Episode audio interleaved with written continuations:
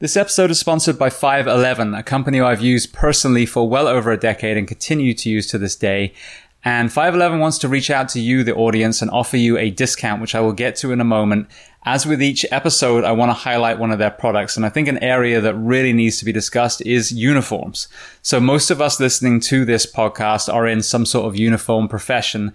And 511 were founded on clothing the tactical athlete. So they went to the member of military, the police officer, the firefighter, the EMT, and asked them what do they need to function at the highest level when it comes to their clothing. So their uniforms are reverse engineered from the user back to the manufacturer. Another observation I've made in several departments I've worked at is that we end up with lockers full of worn, faded uniforms. And what I found with the 511 uniform that I wore in California was that wasn't the case. They lasted several years and some of the job shirts and jackets lasted way longer than that. So longevity and cost efficiency is also another element to this as well. Yet another layer to this is the female tactical athlete. So they realized that men and women, surprise, surprise, are not shaped the same way. So they started designing uniforms accordingly to fit the female tactical athlete and allow her to be able to move efficiently. So, so many reasons why I advocate this company. On top of all their other great products, the Norris sneaker, which I think is a great alternative to a station boot, the AMP pack or missions backpack, and then their civilian clothes as well. Their shorts, their jeans, so, so comfortable, so user friendly as well. So 511 are offering you a discount of 15% off all of your purchases. So use the code SHIELD15, S-H-I-E-L-D 1 5 at 511tactical.com. That's 511tactical.com. And to hear even more about 511, their mission, their products, and their genesis, listen to my interview with their CEO and co-founder, Francisco Morales, on episode 338 of this podcast. This episode is brought to you by GovX, and as you know, I only have companies on here that I truly use and believe in myself. And GovX is a complete no-brainer. If you are a member of fire, police, EMS, corrections, military, and even hospital setting doctors and nurses, you qualify for the free membership to GovX, which marries us with discounts from so many companies that you probably already use. And on top of that, it's not just for active duty, but also retirees, veterans, and volunteers. So for our professions, having to purchase so much of our equipment, every single dollar counts. And understanding that, GovX has reached out to you, the Behind the Shield podcast audience, to offer you an additional saving. On your first purchase of $50 or more, if you use the code SHIELD, S-H-I-E-L-D, they will give you an additional $15 off your first purchase. And another layer of GovX is GovX Gives Back. Every month they're going to sell a different patch and the proceeds from that patch goes to a charity that supports either first responders or military. So as I mentioned before, go to govx.com, G-O-V-X.com, register for your free membership and save every single time you purchase. Welcome to episode 376 of Behind the Shield podcast. As always, my name is James Geering and this week it is my absolute honor to welcome on the show Robert Sweetman. Now, Robert is a retired Navy SEAL who has a very interesting story. He was selling hot dogs before entering the SEAL program, um, and now is well immersed in the sleep medicine world. So we discuss a host of topics from his journey through the military, from losing a close friend to suicide, the uh, mental and physical effects of sleep deprivation, both acute and chronic, and his latest technology, the virtual sleep environment. So a host of topics that we cover. Before we get to that conversation, as I say every single week, please just take a moment, go to whichever app you listen to, hit subscribe, leave feedback. I love to read your feedback and leave a rating. Every single five star rating we get makes us more visible to people looking for a project like this. And this is a free library for you, the audience, around planet Earth. So all I ask in return is that you share these amazing men and women stories so I can get them to everyone else that needs to hear them. So with that being said, I introduce to you Robert Sweetman. Enjoy.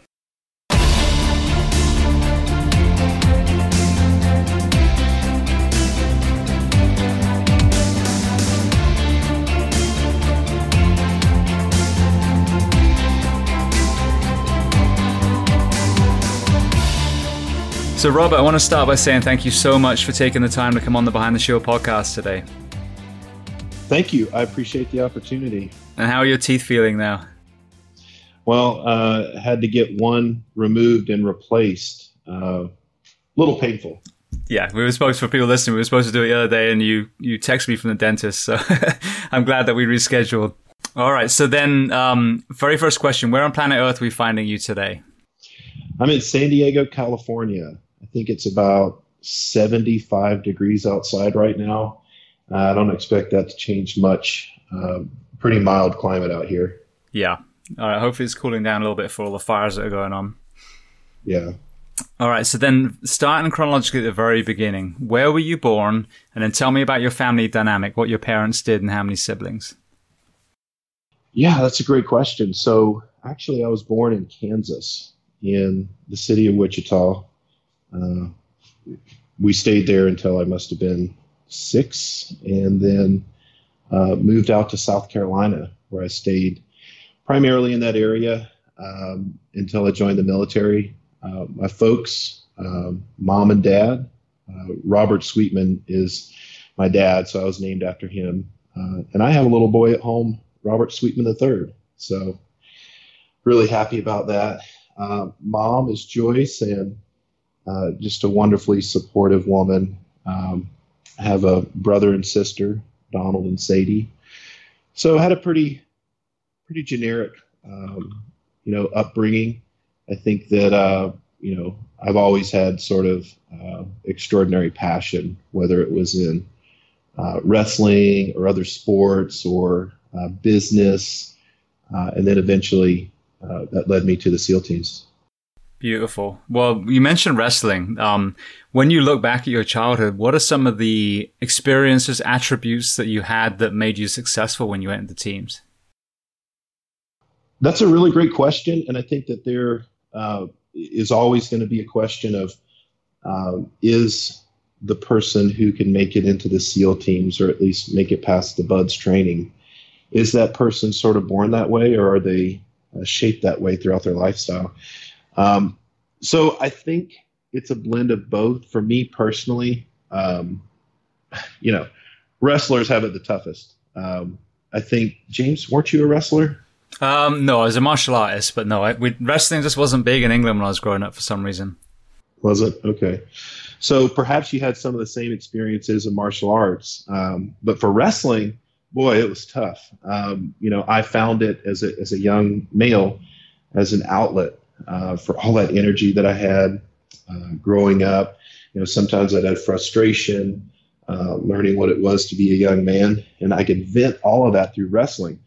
Uh, but the other side of that was that I had a coach that was able to put a lot of pressure on me to do better. Uh, sometimes uh, it became very challenging. You know, back in those days, we had to cut weight. we had to make a certain weight class. We had to be in superior shape. We had to be faster, stronger. Uh, and I was relatively successful with wrestling. Um, definitely broke the records at my school. Uh, there's another young man who's since broken them recently. Um, yeah, so all of that uh, wrestling contributed to, uh, I think, a mindset uh, that allowed me um, a little bit of of tranquility of mind during the chaos uh, through the BUD/S training that allows you to get into the SEAL teams. And then there's some other things. Um, just really having a strong innate desire to succeed, and um, you know, exercising that multiple times, never giving up. Uh, I think all of those things contributed. Absolutely, yeah. It's funny. A lot of the high performers I've had on here, wrestling seems to be you know one of the common denominators. So it seems like it should be maybe pushed more in schools. Yeah, well, I think wrestling was the first sport, right? Um, back when people started thinking about sports. And now, I, gosh, I, don't remember how long ago it was, but they uh, considered removing it from the Olympics. And gosh, it just breaks my heart because wrestling was such a big part of my life. Uh, shaped who I was for sure. Definitely got me, uh, definitely got me fired up. Yeah, we got to make space for curling. That's right. There's always that, right? All right. Well, then, what about your family? Did you have any military or first responders in your either close or or distant family? Yeah. So my grandfather was a World War II guy, and you know that came that left a pretty significant uh, impact on his life. Boy. Uh, so my dad um, kind of steered away from the military. Um, he had his fill bouncing around uh, different army bases growing up. Um, so immediately in the family, um, my brother was the first to join. He joined the Marine Corps back in, oh gosh, was it 2003 uh, when he graduated high school?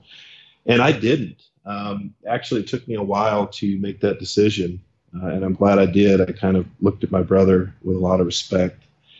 Um, but then externally, we had you know friends in law enforcement.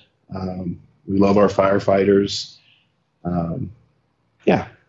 Beautiful. Well, you mentioned about entering, so you have a very interesting journey to you know, finally enlisting in the Navy. So kind of walk me through what your career aspirations were then when you were kind of getting the end of high school and then that journey to finally enlisting. Yeah. So there was a gap between high school and, and when I joined.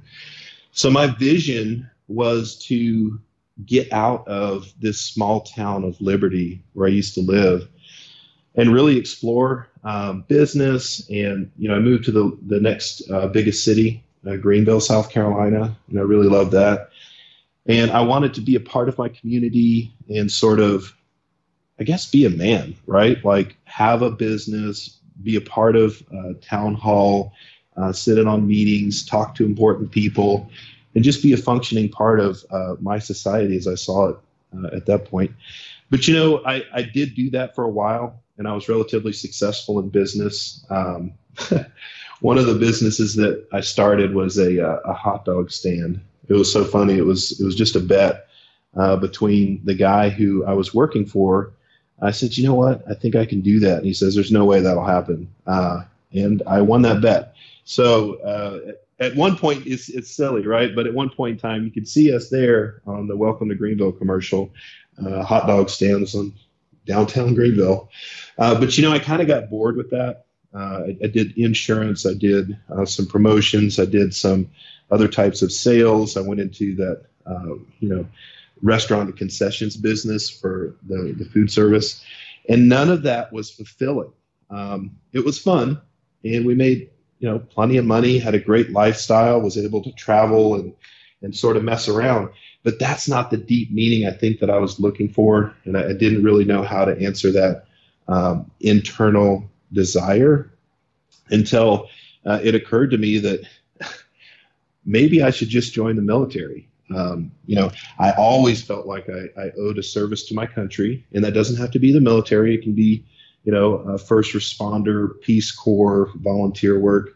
I feel that everyone should, um, you know, give it a shot to to give some of their time and energy of their life to uh, their community, to society, and for me, I felt like, you know, whether this is right or wrong, I felt like I really needed to earn my right to live in America. And so I always wanted to join the military. Maybe I was a little bit scared uh, or nervous. So at 28 years old, I decided that, you know what? I'm not getting any younger. It looks like the cutoff for some of these programs is is right at 28. So why not give it a shot? Uh, and that's exactly what I did. So, right. Well, you initially tried the Marines, is that right? Well, you know, I went and talked to the Marine Corps recruiter, um, and boy, they have a, an interesting program with the uh, O321s. They have like recon Marines. Uh, you know, how they move into force recon. I never really quite figured all that out, but just an incredible group of people. And my brother was a Marine, so I wanted to be with him uh, but as it was, the, he was sort of phasing out of his uh, military career. He did eight years the Marine Corps, and I was just now getting started. So it was unlikely that I was going to be able to be on a unit with him. Um, so okay, I walked next door to the the Navy recruiter. If you've ever been to the recruiting station in Greenville, it might be the same in Florida. But there's there's Army, Navy, Marine Corps, boom, right in a row, right there. So I just walked out of one walked over next door, walked in the next. And you know, the Navy was just talking my language. You know, they're talking about education benefits, they're talking about possibilities for your career. I thought, hey, wouldn't it be cool to be a corpsman and then perhaps have a, a chance at a EMT job or nurse job or or who knows what the future is when I get out. Uh, but you know, I talked to him about that SEAL program that seemed awful attractive. Uh, so the question was, and you know, not a lot of SEALs go through Greenville, South Carolina. There's just not a lot of SEALs in general. This is a lot so through Texas. it, yeah, that's true. That's true. Uh, a lot of Marines too. Um, but you know, when I walked into the recruiter, uh, you know this this guy that had been in the Navy for a period of time and then taken on that recruiter billet, he just kind of laughed at me. He's like, "Oh, so that's what you want to do? Here you go, buddy." You know, he just wanted me to sign the dotted line. So I wanted to qualify for that SEAL contract. That was a thing at that time. You could qualify for it and kind of get that in writing. So that was my strategy. I wanted to get that in writing. I didn't want to just sign up for the Navy and get sent out to a ship um, when my desire was really to try out for the SEAL teams. So they made us run, swim, push ups, pull ups, sit ups, the whole bit. And I did okay. You know, for to be a 200 pound guy, I could still run, you know, sub six minute miles. They were like, oh, that's really good. It's like, okay. Didn't know how to swim. So I had to jump in there. And I don't know if you've ever seen, uh, it, it's a little embarrassing, but whatever it was that I was doing uh, was able to get me uh, under the the time limit, the time cutoff. I, I think I must have looked like some type of just I was just reaching out and grabbing the water and pulling it below me, um, but I didn't have an idea how to swim, so I, I just narrowly made that um, cutoff. And then uh, push-ups, pull-ups, sit-ups, all basic stuff. I was able to score, um, you know, top marks in each category. They're like, boom, here you go. Here's a contract. Easy as that. Little did I know that none of that stuff really matters uh, once you get right down to it. Uh, but that was definitely an early qualifier. Right. So, what had you been doing up to that point? Because I mean, even even the entry test, I mean, that's still for the average person walking around today would be very hard to do. Just you know, walking off the street. So, had you been? You know, what had been your exercise practice up to that point? Yeah, that's a really great question. So, you know, that wrestling uh, got me started off on the right foot. I was also in cross country. Um, so, running and exercising with body weight, whether it's pull ups, push ups, calisthenics, planks, that sort of thing. Uh, I always maintain that. And, you know, I, I transitioned from wrestling at some point to jujitsu. And so, you know, where, where we lack in wrestling tournaments uh, outside of high school, we make up for in jujitsu uh, tournaments. It seems like there's, they're everywhere, uh, even at that time, which was about 10 years ago. So I'm I'm still competing in jujitsu and staying in shape. Probably not running as much as I should have. Uh, all the way up until the point where I decided that this might be something that I want to do. Now, interestingly enough, I'm glad you brought this up, James, because what? How do you get ready for the SEAL teams? How do you get ready for BUD/S? You know, I watched the 224 video on YouTube, uh, which is, um, I believe that was the class where they showed sort of uh, you know a video crew running around following the uh, the BUD/S instructors and these uh, would be Navy SEALs in training. I looked at it I'm like that can't be that hard. I mean, that, I mean, look at them. They they're just they just need to be a little tougher, right?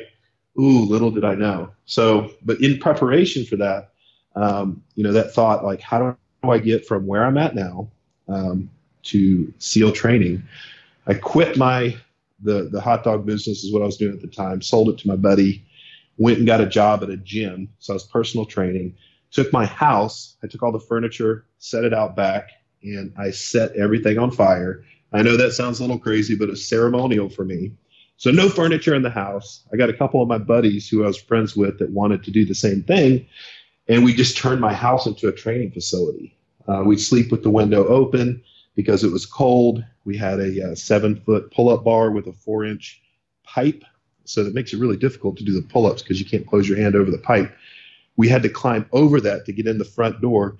Just little stuff like this made it really tough. Uh, I think once a week we did thousand thousands. So it's like a thousand push ups, a thousand sit ups, and a thousand pull ups in one exercise to really just perhaps over fatigue the muscles.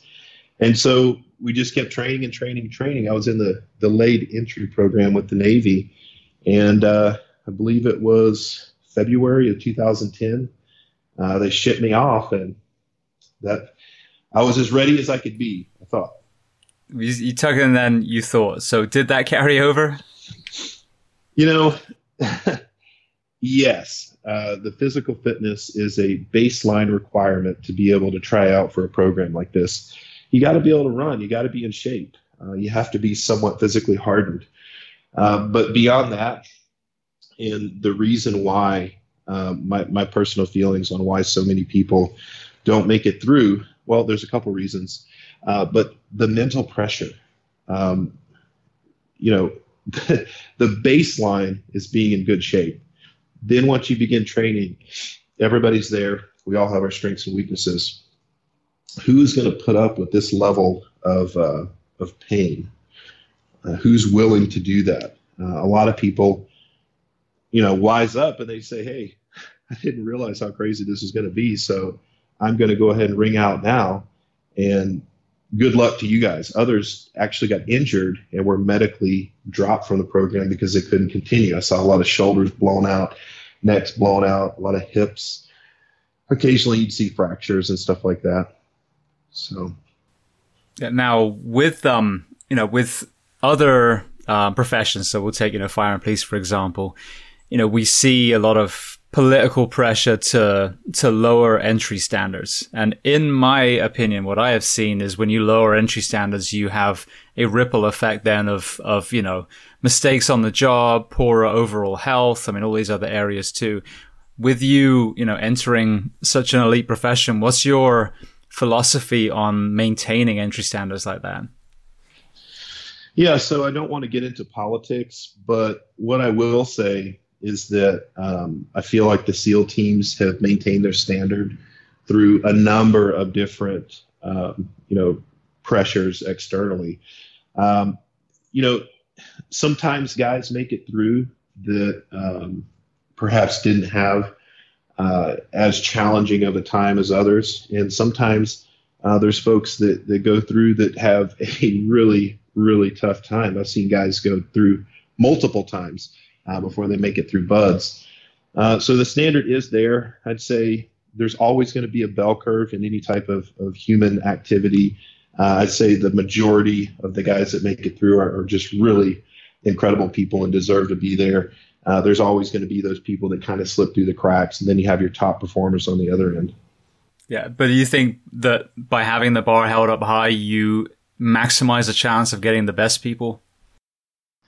It's tough to say because you will lose good people that should probably be there. Uh, but because that bar is so high and it's not, not just running in a certain amount of time, it's an overall performance. Um, you, you just have to hold that bar. You have to hold the line. Um, and, and, if that means, I, I, can think of several uh, guys that just were incredible athletes, incredible human beings, just good people. Uh, should have made it through and just didn't make the cut. But the rules are the rules, and we have to hold that standard. Uh, and I think it works pretty well. Yeah, no, I agree, and I think that's something that we we need to return to in some of our professions. Um, all right, well then, I just want to touch on one area before we get into your deployments the the lack of ability to swim. Tell me about that journey to becoming, you know, an elite swimmer in uh, the SEALs. Yeah, thanks for asking. Um, so, I mean, I just was a real train wreck out there. Um, I tried to practice, you know, by driving down to Myrtle Beach. Um, I, recall we went down there at least once before I left for training to practice some of that open uh, ocean swimming. And what I felt, you know, there's a couple aspects to that, right? One, I felt claustrophobic, which is counterintuitive, um, but actually in open spaces, you can feel claustrophobic, and that's how I felt in the open ocean. I, I don't know what I thought was going to happen. Uh, maybe the ocean was just going to swallow me whole or whatever, but the expansiveness just stressed me out. So maybe that caused a little tension uh, in my body, but definitely uh, my skill level wasn't there. And so that's an easy fix, right? Uh, you increase your skill level. Uh, and the only way you can do that is by practice. So I did start at a very low level um, in the delayed entry program. I was able to make the standard, but that was sheer physical prowess, just beasting it through the water. It was ugly, really. But I took that that baseline wherever I was at, and I listened to um, the SEAL motivators, the instructors that were there to help us. And I also took on some swim lessons, and I took advice from other people that I knew that were stronger in swimming. And I really spent some time to perfect my form. Uh, it'll never be perfect, but uh, to improve upon it. And what I noticed was that, um, you know, once I got my flexibility to a certain point, once I got my form correct, and I just got the repetitions that my body was able to adapt. Once I had that muscle memory in place, I actually did really well. I think, uh, you know, out of our BUD/S class, um, I went from roughly last place to I think towards the end I was about second place. We never could catch the uh, the guys in first place. They were basically pro swimmers that had come in. Um, you know, we have swim buddies, which is funny because um, you know my swim buddy Ethan uh, always used to get so mad at me because I would lead and I would have a lot of strength and power and I'd be driving in a certain direction, but in the open ocean it's difficult to guide. And so sometimes I would look at the, you know, the bearing and take that line. And then sometimes I would just skip it and take a breath. And so we start to lead off to the left or lead off to the right. And he always found that frustrating. So, anyways, uh, it, it did turn out okay though. Brilliant. Well, you mentioned a delayed entry program as well. When you said about the bar being high, obviously the counter to that is having some sort of basically a mentorship program that grooms people so they are able to to actually reach that bar you know if, if that's their their destiny. So you know tell me about that. How did that prepare the candidates for actually entering BUD/S? So it is a bit of preparation and it's also just kind of a place for uh, guys who are on a different timeline to kind of fall into a holding pattern. Um, there is nothing that will prepare you for BUD/S. Um, you know, we have a saying. It's like, how do you prepare uh, to be kicked in the nuts, right? excuse, excuse the language, but how do you prepare for that? There is no preparation. You just suck it up and take it like a man, if that's okay to say. Uh, that's just the way the saying goes. But it's just, you know, does the delayed entry program give you a better chance of getting through the SEAL program? you know what? Some of the guys in San Diego uh, that have the really close to home mentorship, like they can see the SEAL teams there. They they've got a really strong group of people uh, that come out in numbers, and they can kind of challenge each other and push each other. Um, so those groups, I think, probably they probably have a better chance. Uh, you know, whereas you look at somebody, a town like Greenville, where we had like you know three guys that wanted to try out, and who knows, uh, you know, have one mentor. Uh, so there's probably a bit of that, but you know, I got to tell you, we had Olympic uh, athletes go through the training, and they just can't cut it. It's not necessarily how physically uh, fit you are, uh, or how fast you can run, or any of these individual activities. It's really the culmination of all of them, and can you do all of these activities over and over and over? past when your knee hurts, past when you're fatigued, past when you're underslept, and oh yeah, by the way, you're cold and wet, and all of these different things. And then you have pressure um, from uh, the instructor staff or for, from external sources. That pressure to meet the timeline, to meet the requirement, uh, you know, uniform inspections, all that. I think it's just really tough on folks, and mentally they just start to break down. So, does the delayed entry program help? Sure, is it going to give you a chance to make it through BUD/S? Maybe. Um, but I think it really lies right here. And I'm pointing to my heart. Do you have the heart to, to push through when it gets really tough? I think that's the answer. Beautiful. Well, thank you for that. So, moving on then to, to joining SEAL Team 7. So, kind of walk me through where you were initially deployed. Again, I'm not asking for any details at all, but just in general. Yeah, so we went on a deployment rotation to uh, for the crisis response element. Um, so to kind of give you an idea, you know, it took me a couple years to make it into the teams because you have BUD/S, you have SQT, you have language training. I went to level two language training. And then you arrive at a platoon, and you know typically there's a two year cycle, so you show up and you know you made it through all this. You're like, wow, two years in the military, I've earned something. Uh, actually, no, you haven't. Now you're a new guy at the platoon, and you'll get a whole new type of uh, special treatment. Um, they'll do things like, uh, you know, we have a big gold trident that we wear on our uniform, and that'll be, you know, you're awarded that once you make it through uh, SEAL qualification training. It's a final big piece of training. Uh, that's where, you know, sometimes uh, a mentor or a father or somebody will pound the uh, the trident into your chest and the, the pins poke through and it's, it's that moment you know i've finally made it and then you turn around, you go to the team, and they rip that right off your shirt, and they paint it blue, and they call it inert. uh, all in diving, if you paint something blue, uh, it's just meant to be inert, which means it's uh, just a training uh, training aid. So um, that was my new guy platoon, and I went out to uh, the crisis response element uh, out there in the Middle East, and had a relatively benign deployment I learned a lot about uh, more, probably more about intelligence than combat. Um, and so fortunate, fortunately, um, didn't lose any friends, uh, didn't see any combat, wasn't too crazy of a deployment. I uh, just really kind of started to wrap my head around uh, the military, how it works, what it's like being away from uh, my spouse at that time, and the challenges there. Uh, and definitely some sleep deprivation uh, sleep was always a, a, shortfall in the military. Uh, I remember doing um, so it's midnight to six watch. Oh boy, that was tough. Um, doing that on a consistent basis. And so kind of like night shift work, right? No, exactly. Well, then, um, when you know you you've been groomed up to this high level athlete, what were some of the observations? I know this is way before you really started immersing yourself in sleep science, but were there any kind of anecdotal observations you had on performance as you started becoming more sleep deprived? You know, sleep uh, is is such a big deal. Um, when we're young, a lot of times we feel like we can get away with uh, less sleep, and there is some level of being able to force yourself to to do this, um, to do whatever it is you need to do.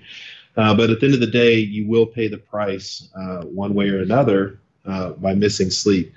You know, Dr. Matthew Walker, one of my favorites on uh, the sleep topic, he's the sleep diplomat. Uh, he talks about, um, you know, short sleeping leads to a shorter life. Um, and that is just absolutely true for so many different reasons. Um, you know, I just think back to uh, nighttime missions. Um, you know, if you're underslept, one of the interesting things about sleep is that it lowers your ability. Uh, if, if you don't have enough sleep, it's more difficult to read uh, facial expressions. And so imagine the scenario. Um, here I am. I'm a little bit underslept. I'm out on a nighttime mission. Um, I'm wearing night vision goggles. Um, high energy. Uh, maybe we're about to assault a target. Maybe there's a really bad person in there. And I'm at the door and I'm, I'm thinking, um, okay, I'm going to get a squeeze. I'm going to open the door. I'm going to go through. I don't know what I'm going to see as soon as I walk through that door. We have the element of surprise, but I don't know what's behind that door. So when I get beyond that door and I look that person, if there is a person there, in the face, I have to make a determination whether that person is a threat to me and my team, or if that person is uh, a friendly, right? Uh, and I have to address that that um, potential problem with my gun, right? Will I make the right decision? And it's very, very difficult to say that without a doubt you made the right decision if you're underslept. Y- your cognition is just not there, uh, and they you know proven that in uh, so many different studies. Um, so my recommendation, you know, would be to the Navy that we got to get better sleep, um, and, and it all starts with um, the beginning in BUD/S, right? Uh, where you know they actually do a uh, a sleep experiment, right? It's a very special type of experiment, experiment that uh, not many people get to be a part of. It's an experiment where um, you're kept awake for nearly a week, uh, which is incredibly damaging on the body. If you ask any doctor, which I have, uh, they strongly recommend against it. They won't even participate or have anything to do with it if you're talking about trying to do an experiment like this.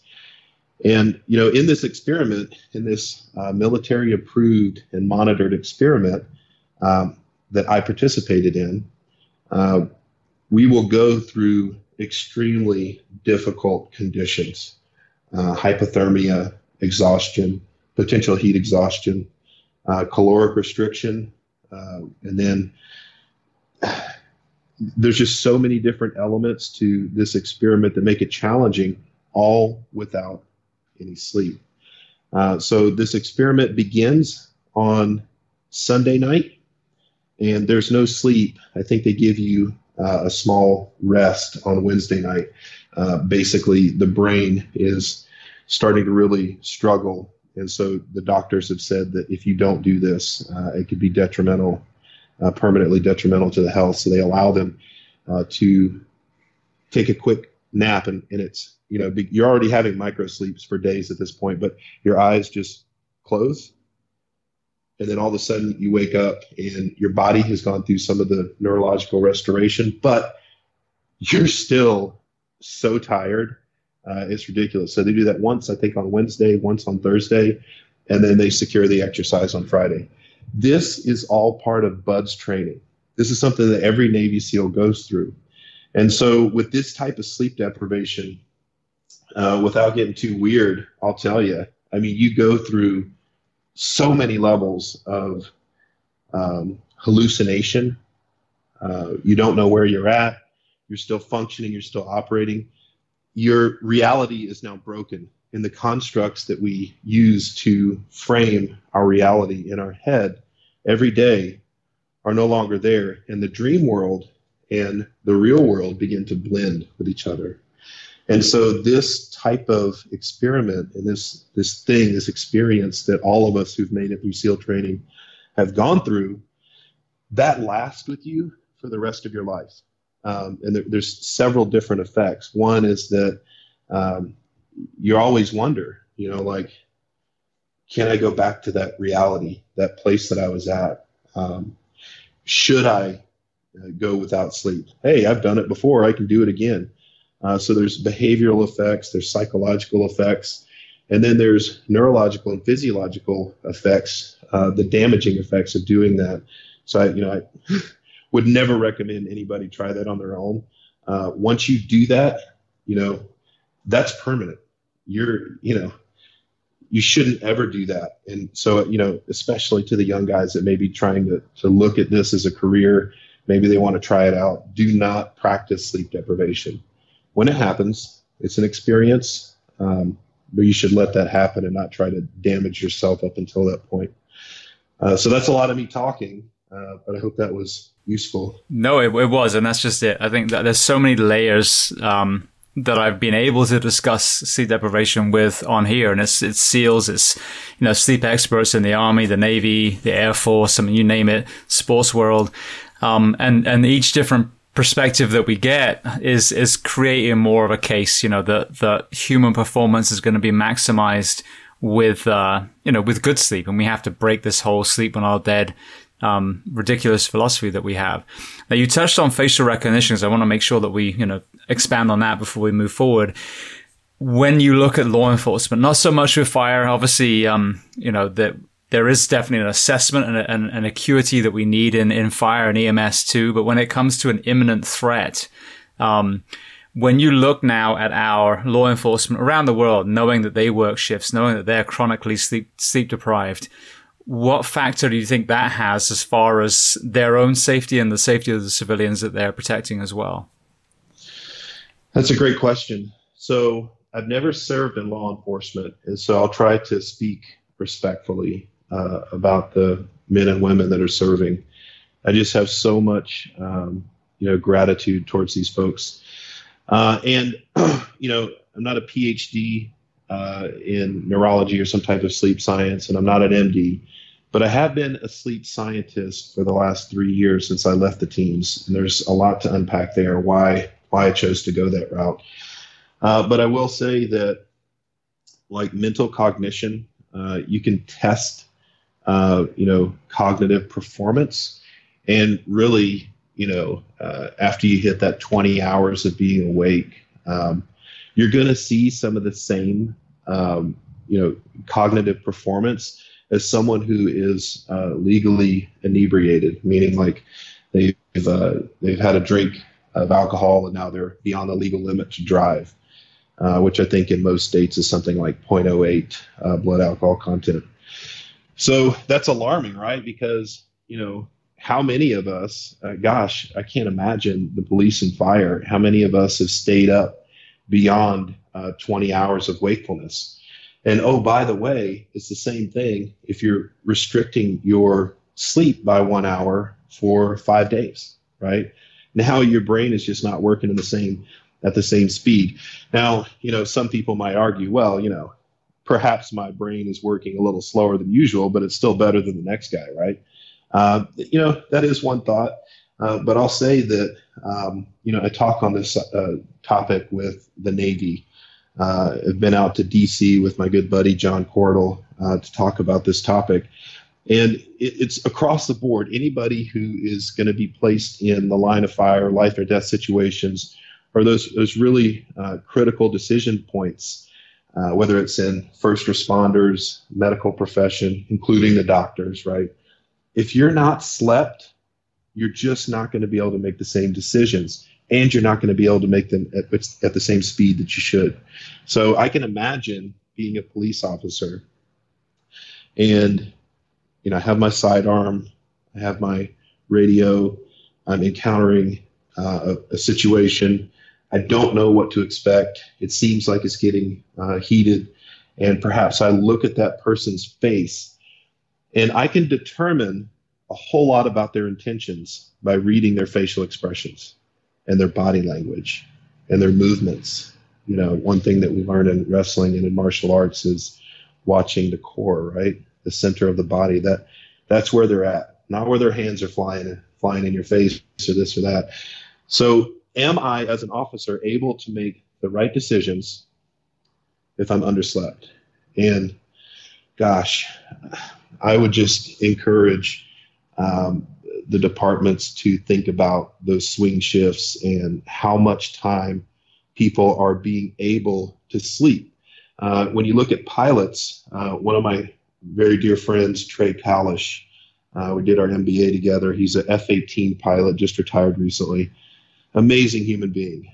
Um, you know, pilots have a strict uh, regimen for sleeping, right?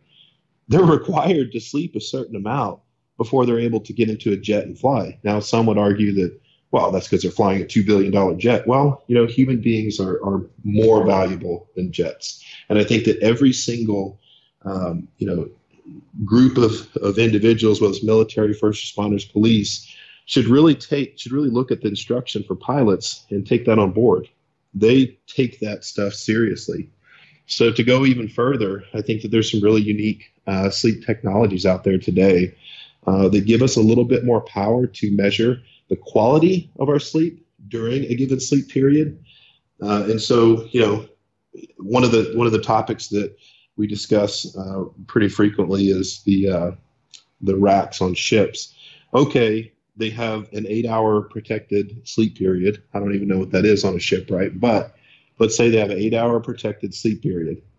What is the quality of that sleep that they're able to get during that period of time because there's, there's going to be an indicator for fatigue cognitive performance uh, everything across the board and forget about long-term health uh, if you're not getting sleep i mean i'll leave that to the doctors to describe um, but sleep is, is pretty much a factor in every single uh, disease that afflicts us today so yeah no absolutely and, and I know you've done a lot of work with the environment itself in which we sleep. So I kind of want to unpack that a little bit more. Just to kind of do an anecdote to kind of preface that. my last fire department, they had a budget to redo their tone system. So we're at a fire station, 24 hour shifts. We have a dorm and some of the places I worked in before, we have multiple rigs in in the station. So each rig, each crew would have their own little tone system in their bunk. So it would just wake them up. Initially, when it first went in, yeah, everyone could kind of hear it, but soon you kind of got used to sleeping through if it didn't go off by your ear and a little LED LED strip would, would illuminate as well. That was kind of poo pooed, and instead they actually put the same uh, dispatch system, but now a TV screen in the dorm room, which illuminated every time they got a call, lit the whole bunk room up, uh, just to tell them where it was, even though they were literally walking six feet out the bunk room. It was irrelevant information anyway. So that was always like me banging head against a brick wall, understanding what I do about, you know, sleep hygiene and, and, you know, um, light sensitivity and that kind of thing. So can you expand on the ideal sleeping conditions, not only, you know, the actual time of sleep, but the temperature, the light, all those other areas? Yeah, I would love to. Um, so that's really interesting, the direction they took. And, you know, everybody's trying to do their best. And we're taking on this sleep, um, you know, knowledge as it comes out in these scholarly journals and these studies. So we're all doing the best that we can. Um, but I'll say, you know, there is some uh, habituation of, um, you know, environmental uh, factors uh, that you know psychologically you can begin to uh, adapt to, you can get used to, right? Uh, but there's some things uh, there, there's some levels of environmental stimuli that you just you're you're you're going to get a response out of your brain, out of your heart, out of your body, and those are measurable, right? So uh, one of those things you talked about sound. Um, terrible uh, in the engine rooms of a ship. Uh, that's one of the things we're trying to figure out. Uh, and you know, one answer is you know, earplugs. I think that's the best answer uh, very quickly that folks can put in earplugs to kind of buffer some of the external sound. But there's still vibrations. There's still uh, things that your body can feel that come from those sound waves that uh, just beyond the eardrum. So the the threshold uh, seems to be about 35 decibels. When there's a spike of 35 decibels or more, you can measure that in cardiac response and in brainwave activity. And so, you know, just to kind of unpack that a little bit, I don't want to go too in depth, but when you look at a sleep period, let's look at like an optimal sleep period, right? We, we measure that through the brain and through the heart uh, through something called polysomnography. Uh, that's the gold standard. But we have a lot of cool sleep technology out there, wearables, stuff like that, that the algorithms are getting super, super close, uh, very accurate. Um, but when you look at a sleep period, you know, if your brainwave activity is uh, high, let's say 20 hertz, and you're starting to slip into sleep, and that threshold between when you fall asleep uh, and you're no longer sort of conscious to the external world, you know, maybe that's sitting around 9, 13 hertz, and you slip into slumber. And, you know, if you look at a hypnogram where on one side is the frequency of your brainwave activity, uh, you know, going up is high, going down is low, and then on a, a timeline throughout the night, let's say you go to bed at 9 p.m., whatever, uh, that first period of time, you, you know, your brain should start measuring um, very low frequency, right? So you're going to fall into sleep and you're going to go into a deep sleep uh, pretty quickly. That's the first part of sleep. And so, you know, that 90 minute, that first 90 minutes represents uh, sort of your first sleep cycle. So you go down into deep sleep, and there's a lot of uh, repair going on. Uh, there's a lot going on in the brain uh, that if, if we don't, um, if we're not able to achieve that deep sleep, that could lead to Alzheimer's. Uh, we can unpack that a little bit. But then the brainwave activity seems to uh, start to increase, right? And it goes back up and it hits this point uh, where we start to dream. And we call that the rapid eye movement, uh, just because you can visually observe the, the eyes rapidly moving while the person's sleeping. And, you know, a lot is to be um, understood about sleep and dreams. You know, my personal opinion is that we're sorting out all those cognitive dissonances, uh, those psychological issues that we encounter throughout the day. We're able to release some of that emotion and we're able to store some of that memory. Uh, how much of that is measurable and, sci- and uh, testable by science? Uh, not a whole lot, but that's my personal opinion on the whole thing. So if you have that 90 minute uh, sleep cycle, what it looks like in a normal person's sleep cycle, uh, sleep period, is they should have, you know, five or six sleep cycles. So they go into this deep sleep, they come into rapid eye movement, they go back down into deep sleep. however, the, the deep sleep the, these cycles seem to get more and more shallow, right, as the night goes on, and you're beginning to recover. Uh, and uh, actually, you'll see sometimes at those peaks where uh, brainwave activity is a little bit higher. Uh, those are actually optimal times for the body to just naturally wake up and go use the restroom. Uh, so if you guys are looking at your Fitbit and you see, oh, well, I woke up three times last night, that's not necessarily bad, right? Uh, and again, I'm not giving medical advice here, but that's totally normal. But what we see, getting back to the whole point, is that when you have sound introduced in the sleep environment uh, with peaks above 35 decibels, which is not hard, right? I think normal speaking is like 55, 65 decibels. Um, so you can actually measure those in cardiac responses, uh, those peaks in sound and you can measure them in the brainwave activity, right? And you can see a disturbance when you're measuring the brainwave activity in the sleep. You can look at they've, they've got tons of tests. You can just Google it. Um, they have scholarly journals and this sort of thing. Uh, let's say we have a you know a young healthy male. They measure his sleep. His sleep cycles look beautiful throughout the night. Nice uh, curves. But then you you have, take the same person and you introduce noise throughout the night you can see the disturbances in the sleep based on the brainwave activity. You can see it exactly where the sound was introduced.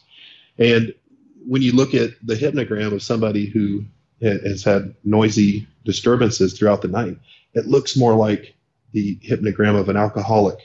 It's terrible. And it could be, um, you know, something that impacts uh, a person for the rest of their life. If this is a continuous thing. So that's just sound. Sound does matter. Even though you think you're asleep, you can still measure sound uh, through the brainwave activity and the heart rate um, or the uh, heart rate variability. So, all right, that's sound. So, the, the top three things that I like to look at, and there's more, uh, but are light, sound, and temperature. And so, light, to your point, the LED strips, uh, I think everyone should be looking at um, lights that uh, reduce the the blue spectrum uh, of light. Uh, you know, a lot of these LEDs are designed around a blue LED on, right off the substrate, and then they filter it with um, whatever to make the colors. Uh, I think that everybody, especially in first responders, uh, fire, uh, Navy, and the ship racks, should be looking at um, you know what we are using right now uh, for another uh, sleep technology that I'm working on is an OLED light that is designed to be amber and it has zero blue light uh, from the manufacturing construction. And so when you eliminate that blue light, um, which once you close the eyes, it's a different measurement. But uh, if the retina is receiving that blue light before bed, it gets confused. It thinks that the sun is still out and it's time to be awake right? And that can that can phase shift your sleep. You can uh, reduce, you can delay melatonin production because you have too much blue light in your retina, right? It's directly connected to the body clock in your brain.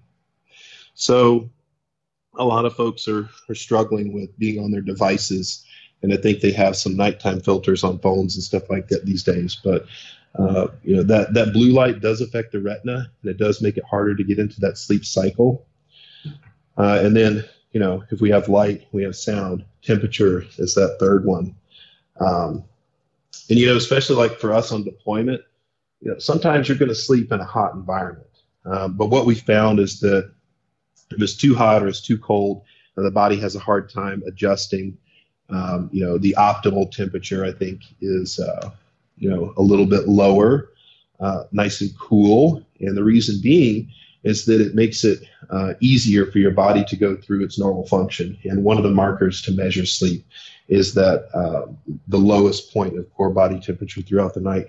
And, you know, sometimes that might be at like 2 a.m. in the morning, uh, but when you measure that, if you're sleeping in a hot environment, your body has to work uh, doubly hard to cool it off. Um, so those are the three things that you know we've been focusing on for um, you know when we think about Navy ship racks and you know how we could uh, improve upon sleeping conditions for for folks. Was yeah. that a good answer? No, it was a great answer, and that's the thing. So there's elements that are totally in our control. I mean, not putting screens in a bunk room, for example, and, and flashing lights and that kind of thing, um, unless, like I said, it's right by the bed and it can just alert that one person. I mean, ideally, fire stations have their own rooms now, in little small bunk rooms, but that's still, you know, um, a far cry from a lot of places. But then, like you said, the sound. I mean, even again, another selling point for individual bunk rooms is a bunk full of farting, snoring men and women. You know, makes for a shitty night's sleep. Um, it does. But then the third thing, like you said, is the temperature. And I've seen, I've been in departments where they control the temperature from a remote facility. So they'll have, you know, the fire station at, you know, high 70s and, and everyone's sweating and can't sleep. So I think understanding the impact of these elements on quality of sleep, therefore performance of the policeman, the firefighter, whoever it is, is a very, very important thing for individuals to understand so they can own their own sleep, hygiene, but also um, organizations to understand so they can create an, an environment for their responders, their corrections officers, whoever it is, to actually be functioning at an optimal rate as well.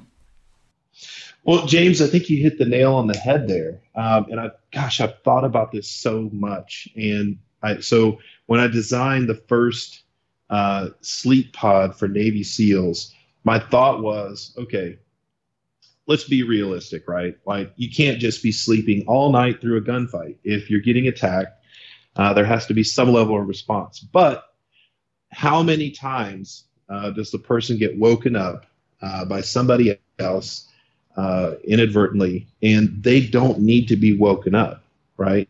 There's a reason that we have watch cycles um, going all the way back to tribes, right? Some people like to go to bed early, some people like to go to bed late. And so, because we have always somebody awake, or on watch, we don't get eaten by a lion, right, so to speak, in the in the tribal sense. Uh, but in the military sense, which is uh, probably what I think I can speak best to, I'm thinking about like, okay, so if you need to be on deck, how do we provide that alert? Because that's just the call of duty. I mean, it is what it is. You got to wake up, you got to respond. However, if it's not an emergency and you don't need to be on deck, it's not your watch cycle or whatever, how do we protect that sleep so that when they are called to duty, they're performing at their best. And that's so challenging, but it has to be protected sleep. It has to be, I think, to what we're getting at here is, you know, dark, cool, quiet environment that's protected, that you can get that sleep that you need so you can feel your best, so you can perform your best, so you can make good decisions when those decisions are required of you.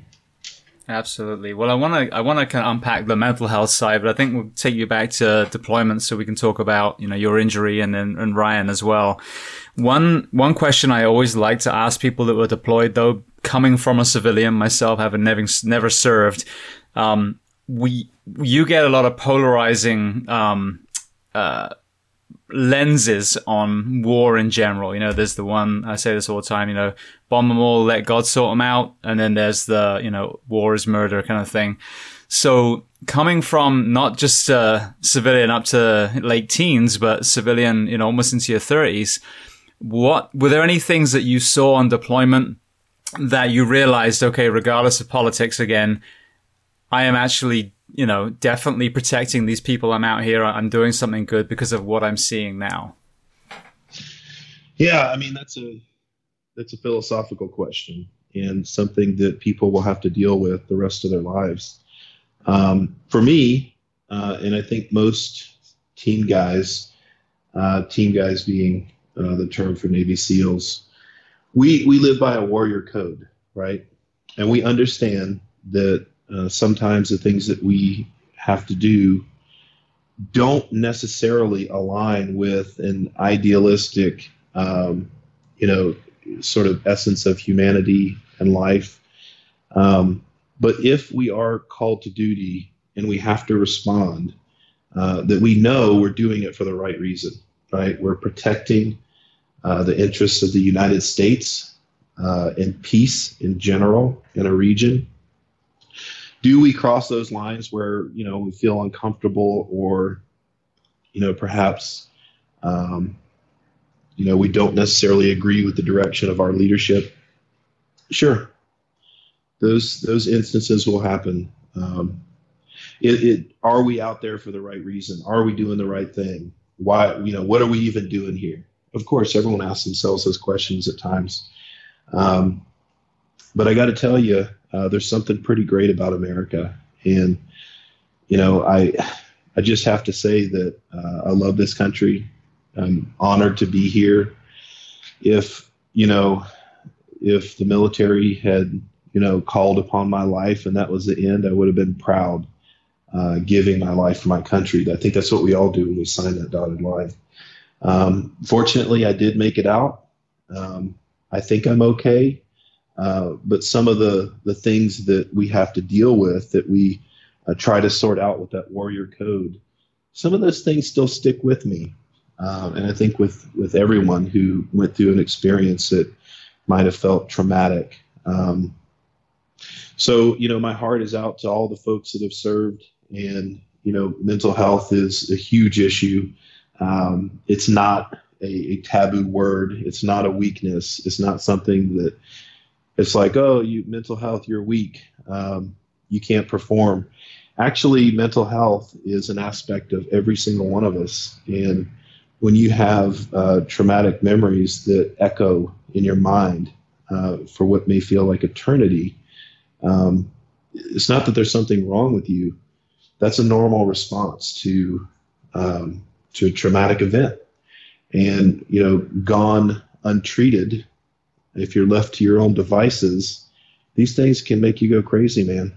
We still have uh, a number of veterans committing suicide every day. Um, at one point, it was 22 veterans, and I think that was the motto for a long time. I can't recall exactly what the, the figures are looking like today. Um, but it's something that I'm very passionate about.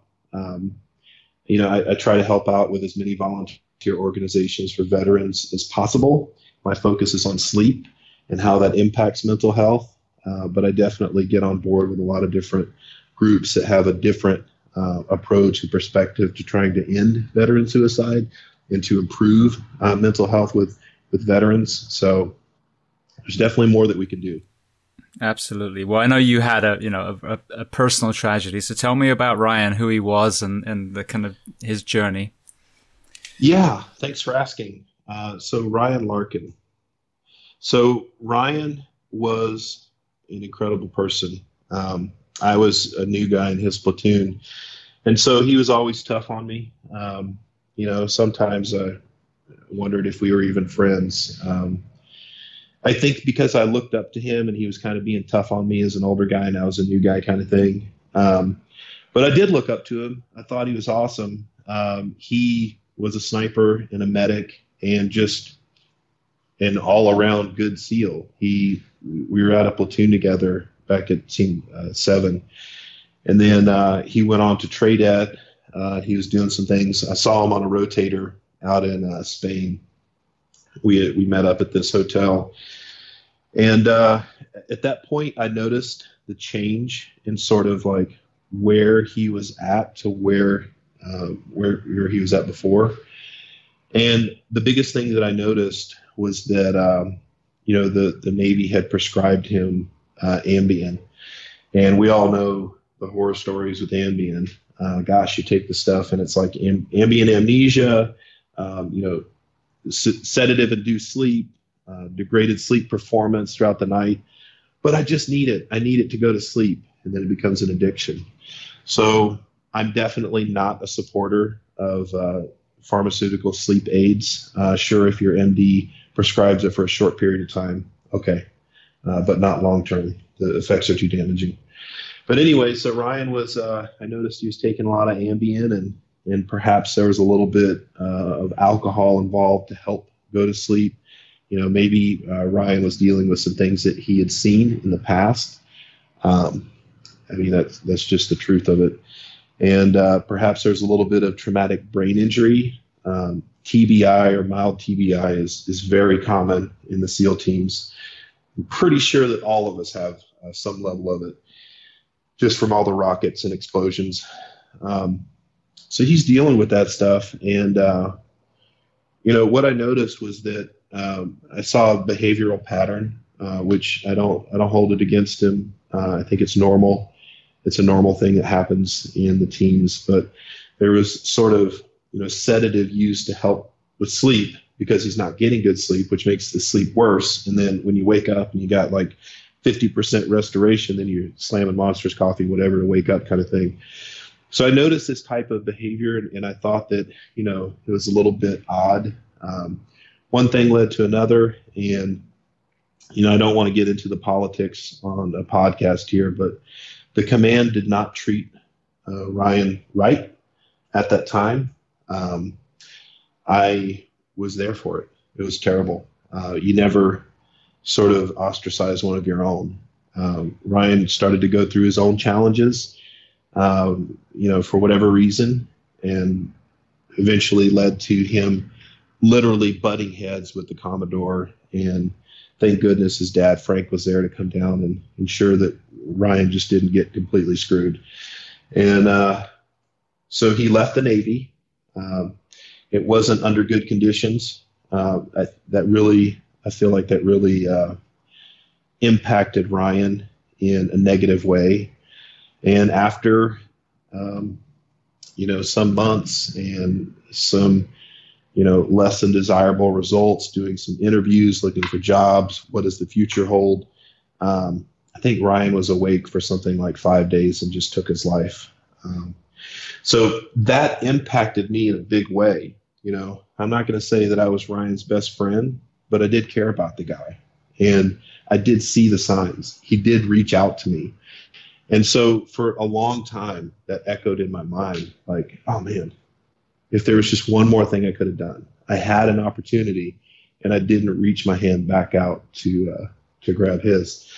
So that kind of, you know, there was one weekend that I was just totally depressed. Um, and I, I couldn't even move. But then after that, uh, I thought, what can I do in my little world, in my tiny place in the universe, uh, to make an impact and learn from what just happened? And so my perspective on the whole thing was that uh, when I, I, just looked at the whole picture and what I saw, this is just my perspective, was that sleep was a, a primary uh, factor in this whole thing. And you know, I, I didn't know if that was a real thing at the time. It's silly to me now, but it's like, does sleep really even affect you that much? Uh, so I began talking to doctors, and hey, does sleep affect mental health? I became very good friends with a psychiatrist. Uh, eventually, we became uh, partners in this endeavor for sleep technology. And whenever he'd talk, he'd say things like, um, you know, with his patients, if it doesn't matter what prescription he would offer them, uh, if the sleep didn't improve, the mental health typically would not improve. However, if uh, the mental health improved, I'm sorry, if the sleep health improved, almost always uh, the mental health would improve. Which kind of begs the question, like, why are we even focusing on, uh, you know, psychiatric medication when um, sleep could be uh, the biggest factor? And I think the reason why is that um, sleep is just really tough. Um, you know, if you look at cognitive behavioral therapy, I mean, you're talking about a, a professional that dedicates their time. And oh yeah, by the way, does your insurance cover that? Do you have time to take off work? Can you pay for this? Can you go do it? It's kind of a heavy lift. It's much easier just to say, oh well, here you go. Here's a prescription. Prescription for sleep, prescription for mental health, prescription for whatever. Uh, that's kind of the easy button. So to unpack that a little bit more, my determination was that I thought that sleep was a major factor in Ryan's uh, suicide. So I began to look is you know is this a common thing uh, in the SEAL teams? And it turns out that it is both sleep uh, issues and uh, suicidality that comes along with that. Um, is this a problem in the Navy? Turns out that it is. Is this a problem in the entire military? It turns out it is. The RAND report came out on how terrible uh, the sleep is in the military, and the the publications just continue to come out, continue to come out. And then, of course, um, if we're not just focused on the military, I did look at civilian population. You know, is is sleep an issue with the civilian population?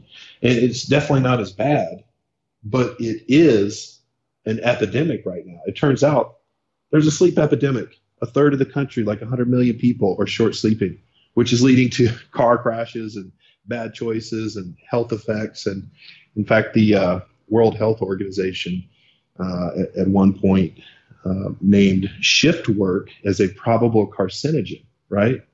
Just shift work just shift work will probably give you cancer, right? So, anyways, um, my my whole perspective on the thing was that sleep uh, not only was affecting Ryan, uh, but affects a whole bunch of people. And if there's one thing that I wanted to do, leaving the military uh, and figuring out what the next chapter of my life looks like, is to give my heart and my time to this cause of informing people about sleep, working on uh, technology to help out with this problem, which is why I designed the first um, you know military sleep pod for the SEAL teams. It never it never got implemented. We're still working on the technology, uh, but then other sleep technologies I've been working on. We've only had about three years to attack this problem. Uh, might take the the rest of my life, but that is now my dedication. So. Well, thank you so much for, for telling the story. I mean, I think that's that's a common denominator, excuse me, a common denominator that I see. And, and one of your fellow SEALs, Doc Parsley, who I mentioned before, that was his big aha moment as well, was this use of Ambien. And it wasn't so much the mental health side that he was observing at the time, but it was more the blood work. As their physician, he, he left the SEAL teams, came back as their physician on the West Coast and was wondering why the blood worked like it was from an 80 year old woman. And so when he realized that so many of his, his fellow operators were on Ambien, and then, like you said, alcohol. So two products that simulate sleep, but actually don't allow you to get into any good restorative sleep whatsoever. He, I don't know exactly what it looked like, but he approached the command, was able to change the way they did the training to facilitate more sleep and completely overturned. And, and then the blood work looked great again. But that total fallacy behind a sleeping medication, even the labeling is, is so, you know, so, um, fictional. That that's not. It's it's it's rendering you unconscious, but you follow the same exact trail as if you're actually being sleep deprived the whole time. And he mentioned that shift workers and Ambien addicts have the same shortened lifespan.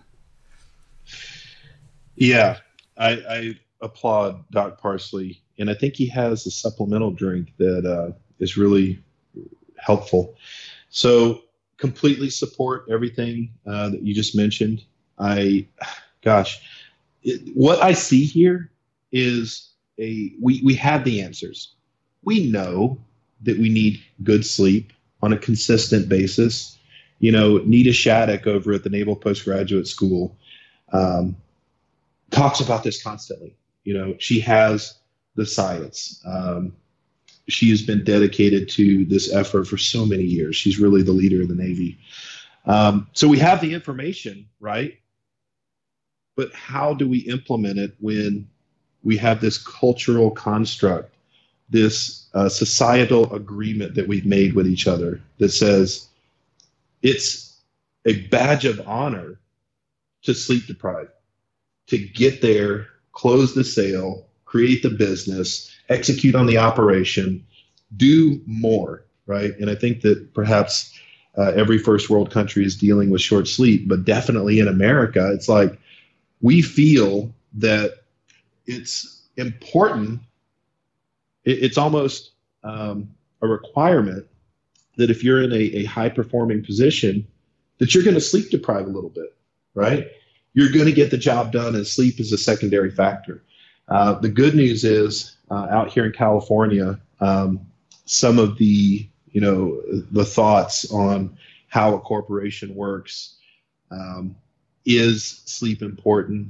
Uh, I think some of that's changing. Uh, we're seeing that uh, some of the, the newer and smarter corporations are offering sleep pods, are offering nap rooms, uh, also hospitals as well uh, for their doctors. And so people are seeing, you know, especially these companies that they got a lot of money on the line, so they measure this and they have analytics. They're saying we actually get more performance, you know, a higher efficiency of performance or a better performance out of folks when they're well rested. And we get less performance, although there's more time clocked on on the books. They've been there for more hours, but they're getting better performance out of folks that have better sleep. And so how do we how do we start to transition that to the military space to uh, you know behind the shield with um, you know officers in the line of duty and firemen um, i don't know how to approach that. I think that it's it's a nationwide campaign of, of changing how we look at sleep and, and sort of the cultural bias there. Uh, but it's one that i'm dedicated to. So. Yeah, well, I want to talk about the sleep pods in a moment, but you, I mean, you you kind of had the solution, the answer to the change of philosophy and what you just said. Doc talks about, I think, for every like extra um, extra hour you stay awake, you lose an hour and a half of productivity. So I think getting companies, organizations, counties, cities, you know, the military, whoever it is, to understand that by giving more recovery, more rest, you're actually going to save money down the road. So even if you don't care about human life, which you absolutely should, the less is more philosophy does apply. So for example, California, I used to work in Anaheim. Um, there's a 56 hour work week. Some of the federal firefighters are working 72 hours a week. So, you know, yes, you might say, Oh, I'm going to need, you know, this, this budget to create more staffing. But the reality is, if you bring that down to a 42 hour work week, which the Northeast all works, so you have a 24 hour shift and then you have 72 hours until your next one.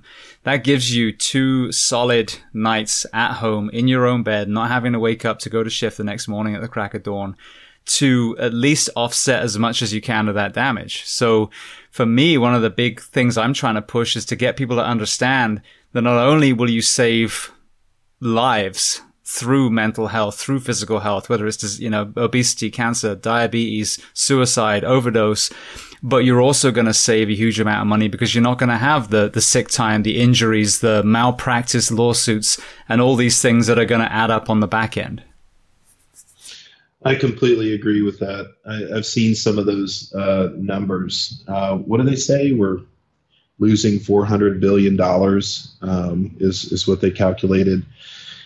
Corporations are losing as a whole uh, from sleep deprivation or less than adequate sleep, exactly like you said, you know, people are sick more, they're tired more, uh, they're more emotionally unstable. I know that sounds silly, but how does the performance of the individual match up with the sleep? If I could figure that out right now, uh, I would. Uh, the problem as a whole, uh, one approach that we've done uh, in a in a existing proposal right now um, that I'm not privy to talk about the details, but uh, sitting with the Navy, this proposal in essence is saying uh, we can correlate with sleep measurement um, how much estimated fatigue we think someone will have the next day. Now, of course, there's a lot of factors there, right? But the big thing is uh, the Navy wants to know is someone so fatigued that we could potentially have a ship collision like the two that in, in 2017. 19 kids, I believe, lost their life. It's terrible. How do we prevent that? If the primary reason in the investigation, I believe that's public knowledge now, is sleep, right? People were underslept. Maybe they're running a skeleton crew. Maybe they're on five and dimes, uh, which is a watch rotation. If they're tired, I think being tired and making mistakes is sort of the story with every major disaster that was human related uh, in the last hundred years, right?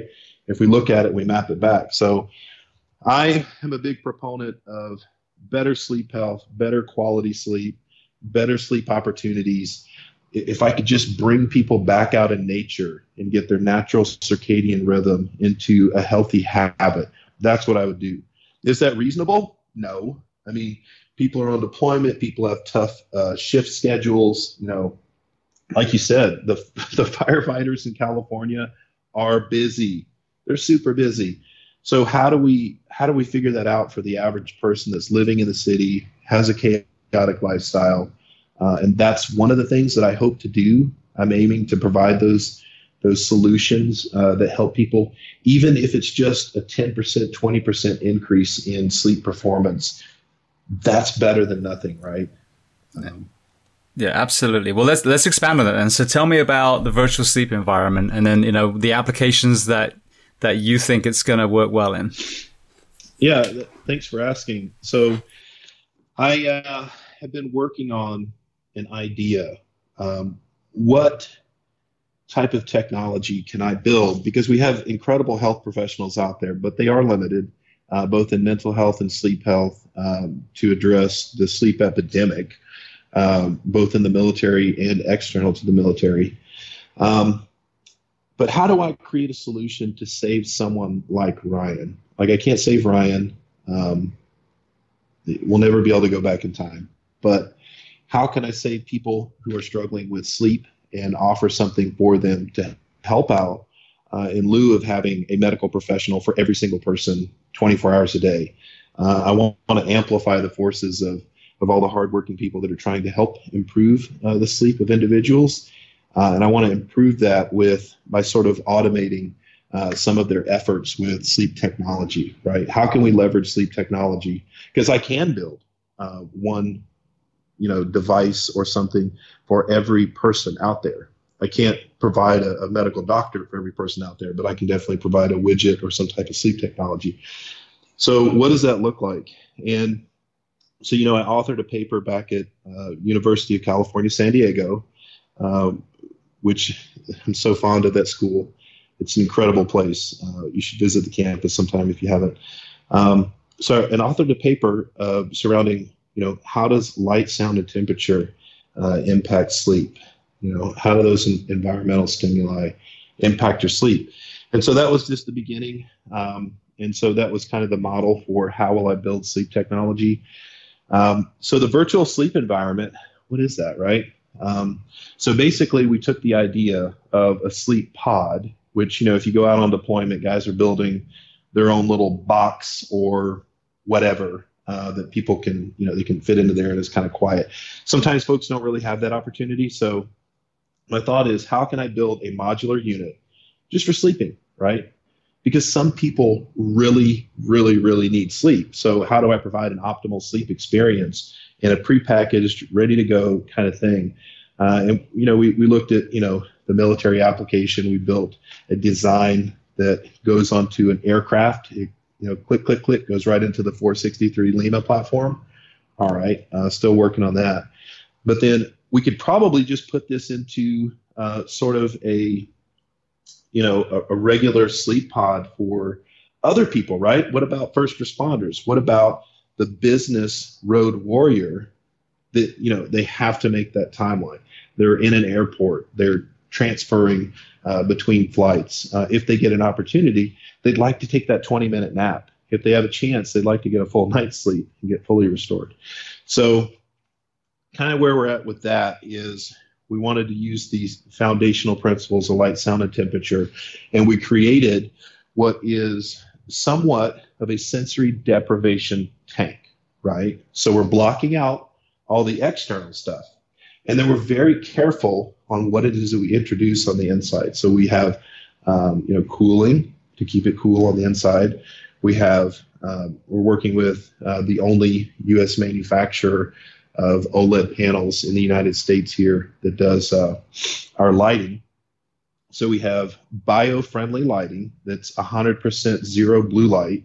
Uh, and then we also have full spectrum lighting because there's a bit there um, resetting the circadian rhythm, uh, the sleep wake circadian rhythm, first thing in the morning uh, with that full spectrum light into the retina.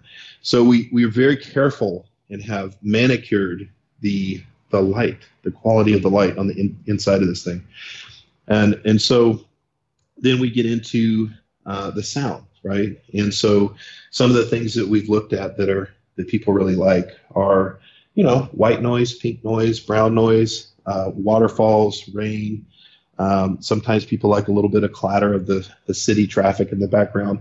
Uh, so we want to provide the basic, uh, you know, soundscape type of, um, you know, audio background, uh, but we also want to include some things like binaural audio, right? So we're using frequencies that the brain can sort of attach to, and we can attempt to do a little bit of brain driving into sleep, right? People find that uh, hugely beneficial uh, in a number of different um, you know applications but now we're providing this platform uh, where everything is super controlled and it can be done it can be executed perfectly right? Uh, then we've uh, you know our, our mutual friend janelle um, has helped us get guided meditation online. So all these are options. You don't have to do the binaural audio. It's just a, a selection on the app um, but if you'd like to you can listen to uh, guided meditation and we found that this is very helpful in relaxation, in visualizing, um, you know, that sleep that you're about to uh, slip into slumber. So those are uh, the the points on how we are addressing what we know about the the physiological response to stimuli in the sleep pod.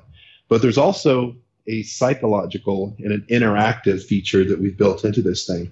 And so, what that is, uh, we used again OLED panels, right? And we're working on getting custom OLED panels, um, a, a, custom OLED panel designed just for the sleep pod, but we're looking at like 10 million bucks in in cost uh, to do it custom. So we're using um, you know technology from LG, and so we have a paper thin organic light emitting diode display, the OLED display. It wraps around the inside of the sleep pod. So imagine like sort of an IMAX theater, right? Except for we can control every single pixel. That's what makes it organic, right? So inside of the sleep pod, if you so choose, you can enter, you can select an environment. Uh, you know, the first one that we designed was Hawaii, right? So, or, or generic island, right? So you select the island, and all of a sudden, you look around, and it looks like you're in Hawaii or you're on an island. You're on a quiet little island, and you're looking off in this direction. You see the trees uh, blowing in the wind. You look off in this direction, you can see the waves crashing in, and it looks like you're looking through a pane of glass into a different world. And the reason why we do that is because we know that images of nature are relaxing. Even if you just have a picture of nature at the job place, uh, it can be calming. So, what we want to do with that is what's called light phasing. And so, we're very careful about what light we introduce uh, with that display. Uh, but since we're able to control the light volume and each pixel and the color, um, what we do is is we're actually watching more of a sunset, right? So you watch the sunset, you watch the the sun go down. It's very relaxing. It goes to darkness. It's a smooth transition. If you'd like to listen to the uh, the guided meditation, great. Uh, and then there's a quiet, protected, more sensory deprivation uh, throughout the night, so you can have uninterrupted sleep with the correct environmental, so that your body is just, you know, running all all eight cylinders for sleep. And then you know, come towards the morning, um, we don't want the crazy alarm clock. Man, man, man. We uh, wake people up very slowly with a full spectrum light inside the the pod and a sunrise sequence uh, on the display. And so uh, the temperature is warmed slowly, the light is increased slowly, and this not only wakes up uh, the, the user uh, carefully uh, and slowly, but it also helps that retina uh, prepare for the day, saying, okay, now it's morning time. I see the light. Uh, it's time to set my clock, my body clock, to this period of time. And what we hope to do, you know, let's say if we could capture uh, a user community that uses this on a consistent basis. Um, it's going to differ depending on who the user is, but if we can help, especially with veterans, uh, if they did our six week program, if, if we could help them get onto a consistent schedule with this tool, uh, we know that it takes a month to form habits. If we're able to help someone get onto a more consistent schedule with protected sleep and an optimal sleep environment, uh, we're hoping uh, that this can make an impact on multiple different uh, you know areas of focus. Uh, because if we all have a little bit better sleep, we're all going to perform better. We're going to see less uh, emotional reactions. Imagine, imagine, you know, hundred million people who are short sleeping. That's what the statistics are saying right now, and we know short sleeping leads to emotional volatility at some level. Imagine seeing that in the United States. I don't even know what that would look like, right? But I want to improve on that. So we're working every day on it. Um, was that a good description? No, it was fantastic, and and I love certain elements. So, like you said, the the healing element, I can totally attest. Um, a couple of things. Firstly, you mentioned Doc Parsley's uh, sleep formula. I absolutely swear by it. It's an incredible way to to initiate the sleep cascade naturally. So you're not snowing yourself with melatonin. You just you know, just opening the door and then it does the rest itself and always have great sleep with that. Headspace, the app, I found that's very, very good. Whether, you know, whether you do it during the day whether you do it actually before you go to sleep. But another thing, and then obviously nature. I mean, I, I make a point of being on my front porch when the sun rises or walk my dog so that I can calibrate my, my circadian rhythm now I'm off shift with those stimuli as well. So the potential, even like healing mental health element of this, if this was even, you know, in, in a, in a facility somewhere is great. I can see the potential for crossing time zones, whether it's in the military or the civilian world. Um, so there are so many elements that I think that this could work incredibly well. Yeah, so the, the development timeline for us, um, our fabrication uh, factory is nearly done with the first sleep pod.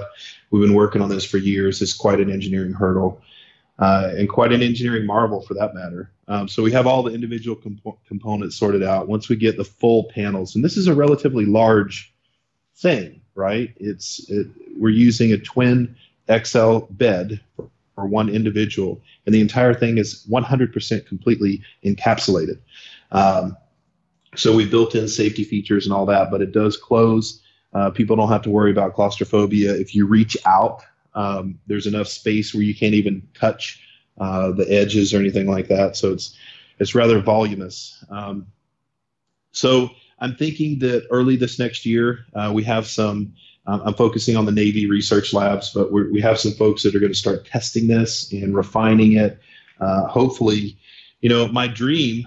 Uh, if anybody from Navy SEAL Foundation is is listening, um, my dream is to perhaps partner with an organization uh, like them or the Semper Fi Fund uh, with Sue Baker over there, and get this in a, an area of facility. Get a, you know a half dozen of these sleep pods and begin giving uh, you know veterans who perhaps have transitioned out, giving them a chance to go through the six week program and get their circadian rhythm right so they can walk away hopefully with a habit that they, that can last, that they can bring home with them and say, okay, here's my schedule.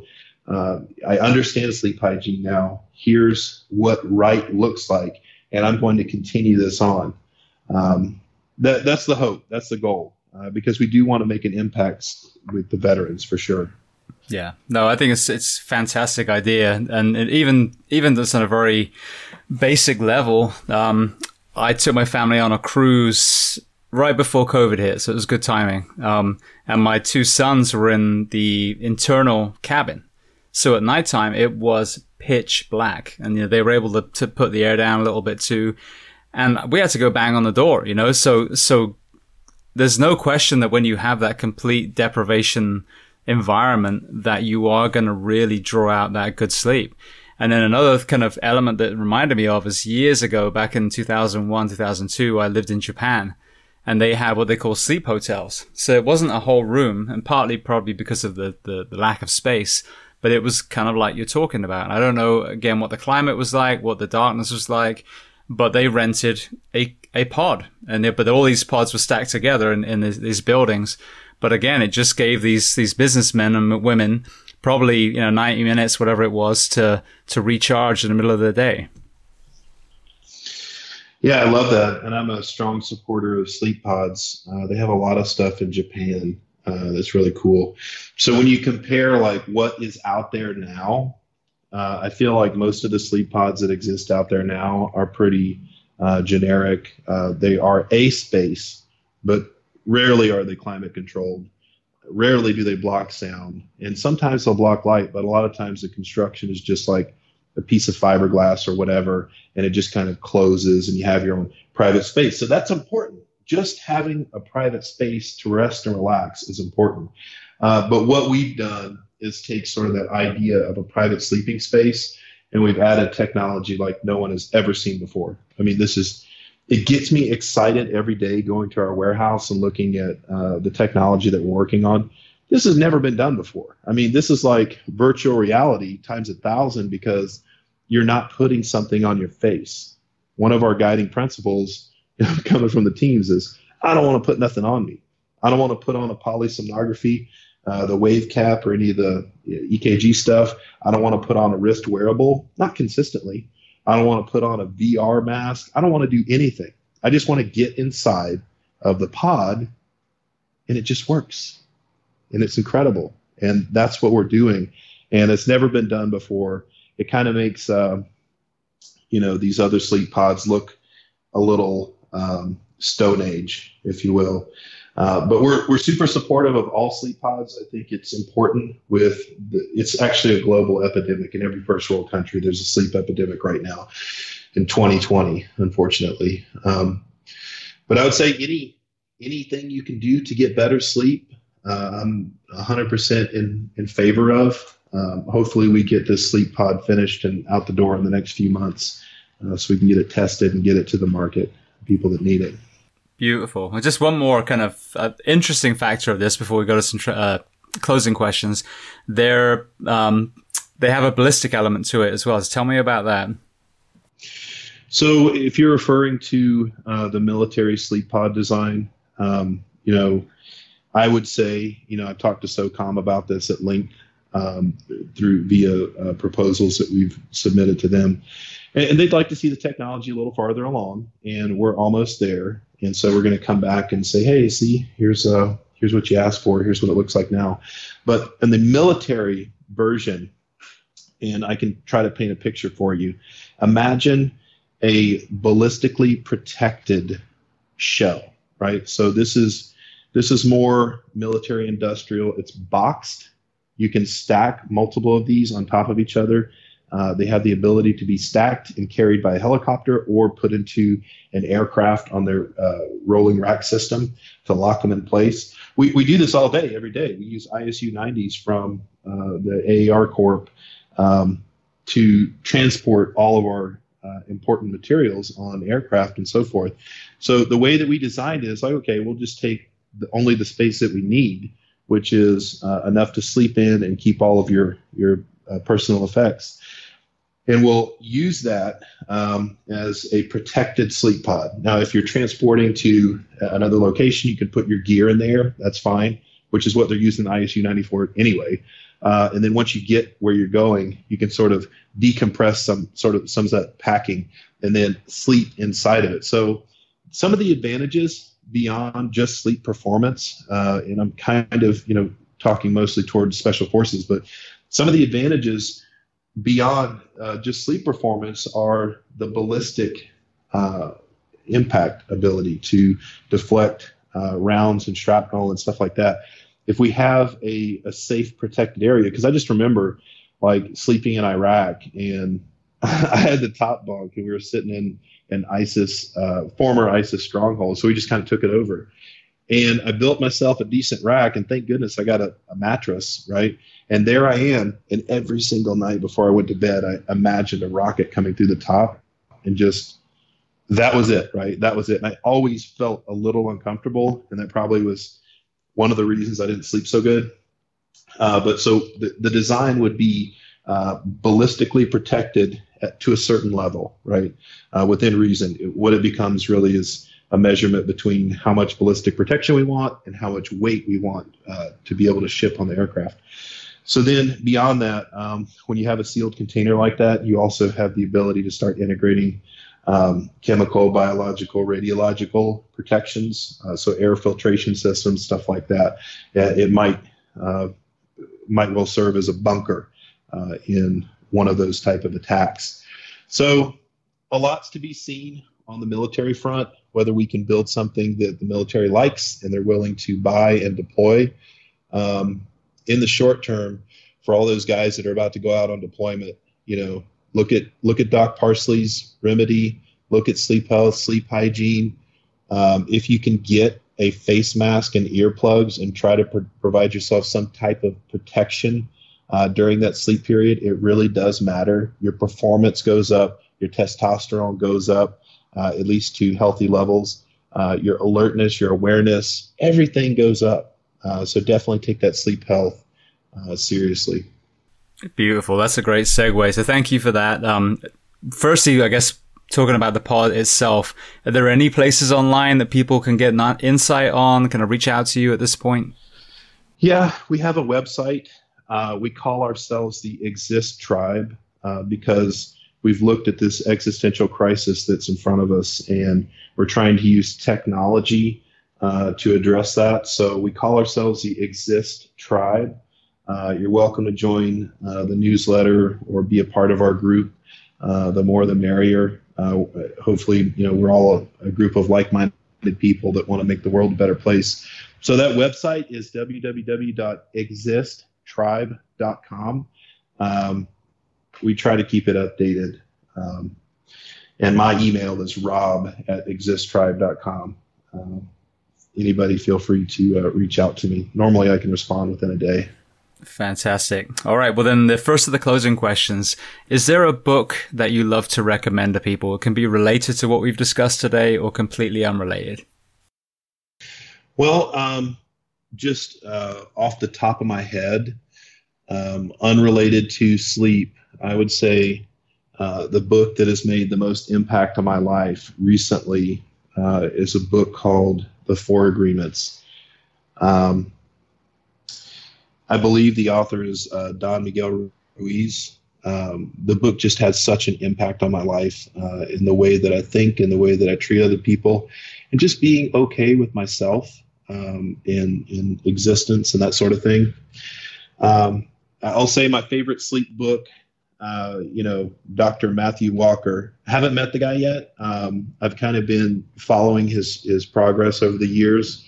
Uh, I, I, understand he's a professor up there at Berkeley, and so I've tried to reach out to him there, but um, haven't been able to cross paths. But he has a book called Why We Sleep, which is just really incredible. It's almost like the Bible for sleep. I definitely recommend it. Uh, there's another one by Chris Winters uh, that's phenomenal, and Arianna Huffington also wrote a book on sleep that was phenomenal. Um, so there's a lot of good content out there. I'd say those are the top three sleep books in the world right now. Um, yeah, so happy reading. Beautiful. Yeah, I've been trying to get Dr. Walker on. I've had a similar response so far, but uh, I know it's going to happen one day. It's just uh, timing it right. Such an incredible guy. Absolutely. But I think I haven't really heard him talking, you know, from a military or first responder's perspective. So I'd love to get him on and kind of, you know, have that discussion from, from the shift worker perspective, you know, from the, the first responder military, uh, lens, as it were. All right. So then moving on to uh, a movie. Are there any movies and or documentaries that you love? Yeah, that's a great question. I uh, haven't watched any movies recently or documentaries. Um, to be honest with you, I uh, have been pretty heads down in work. I'm working for a company uh, called CTI, um, a software company that also makes a pretty big impact on the uh, military end users and then I also uh, work this business. So I've been pretty heads down, and then on top of that, uh, I like to spend a good amount of time with my wife Mimi, uh, my daughter Jimena, and my little baby boy Robert the Third. So. Brilliant. Great answer.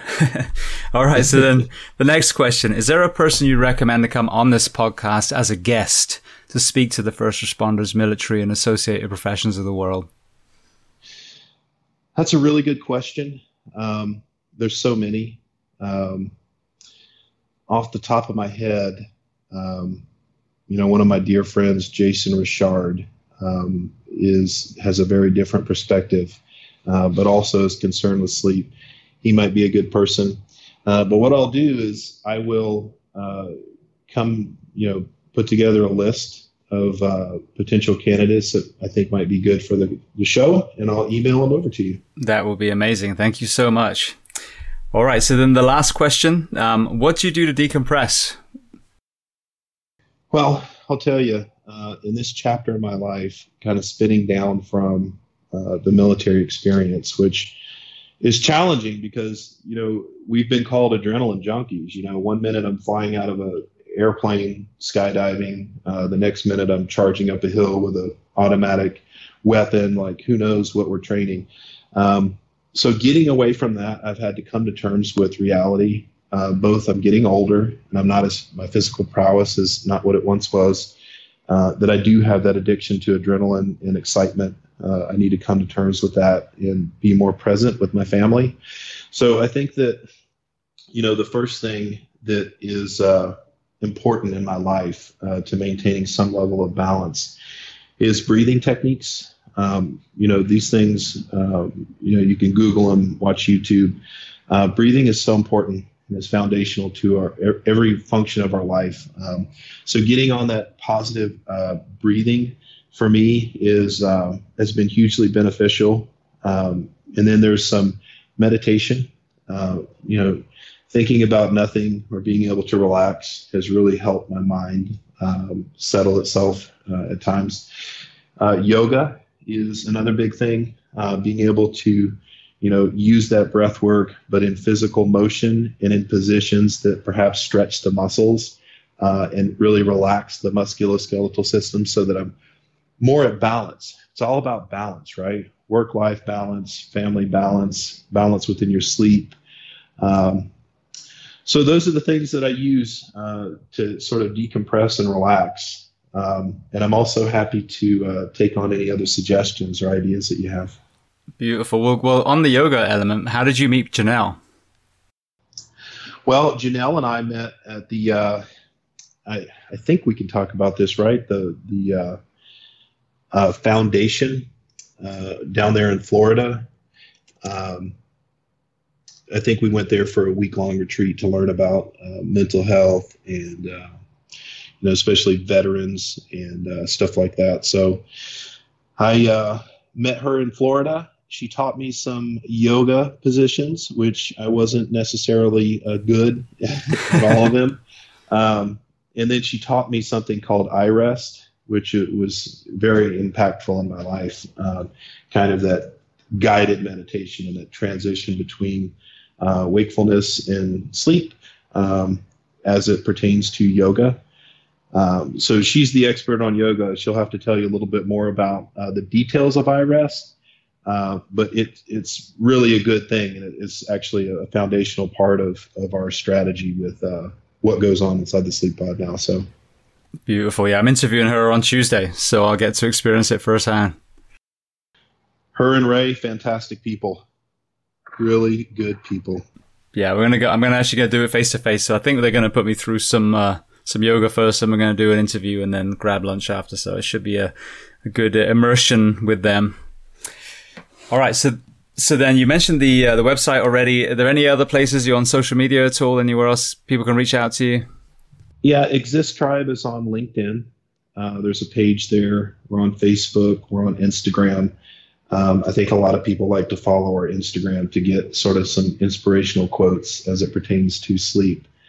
Um, but everybody who's somebody is focused on good sleep health, right? Sleep, nutrition, exercise, it's all very important. So, absolutely. Well, I think that's the way we reframe it to the resistance that we see from, you know, whether it's the men and women in, in the military, the fire, the police is that it's not a weakness, that the opposite. You know, you want to be the best version of yourself, the best firefighter, police officer, you know, soldier, whatever it is. If you're not incorporating good sleep hygiene, you're actually taken away from that. Completely agree. Brilliant. All right. Well, Robert, we've gone over time already. So thank you so much for being so generous with your time today. I really appreciate it. And, uh, you know, thank you for coming on the podcast. Thank you so much, James. I look forward to talking to you again soon.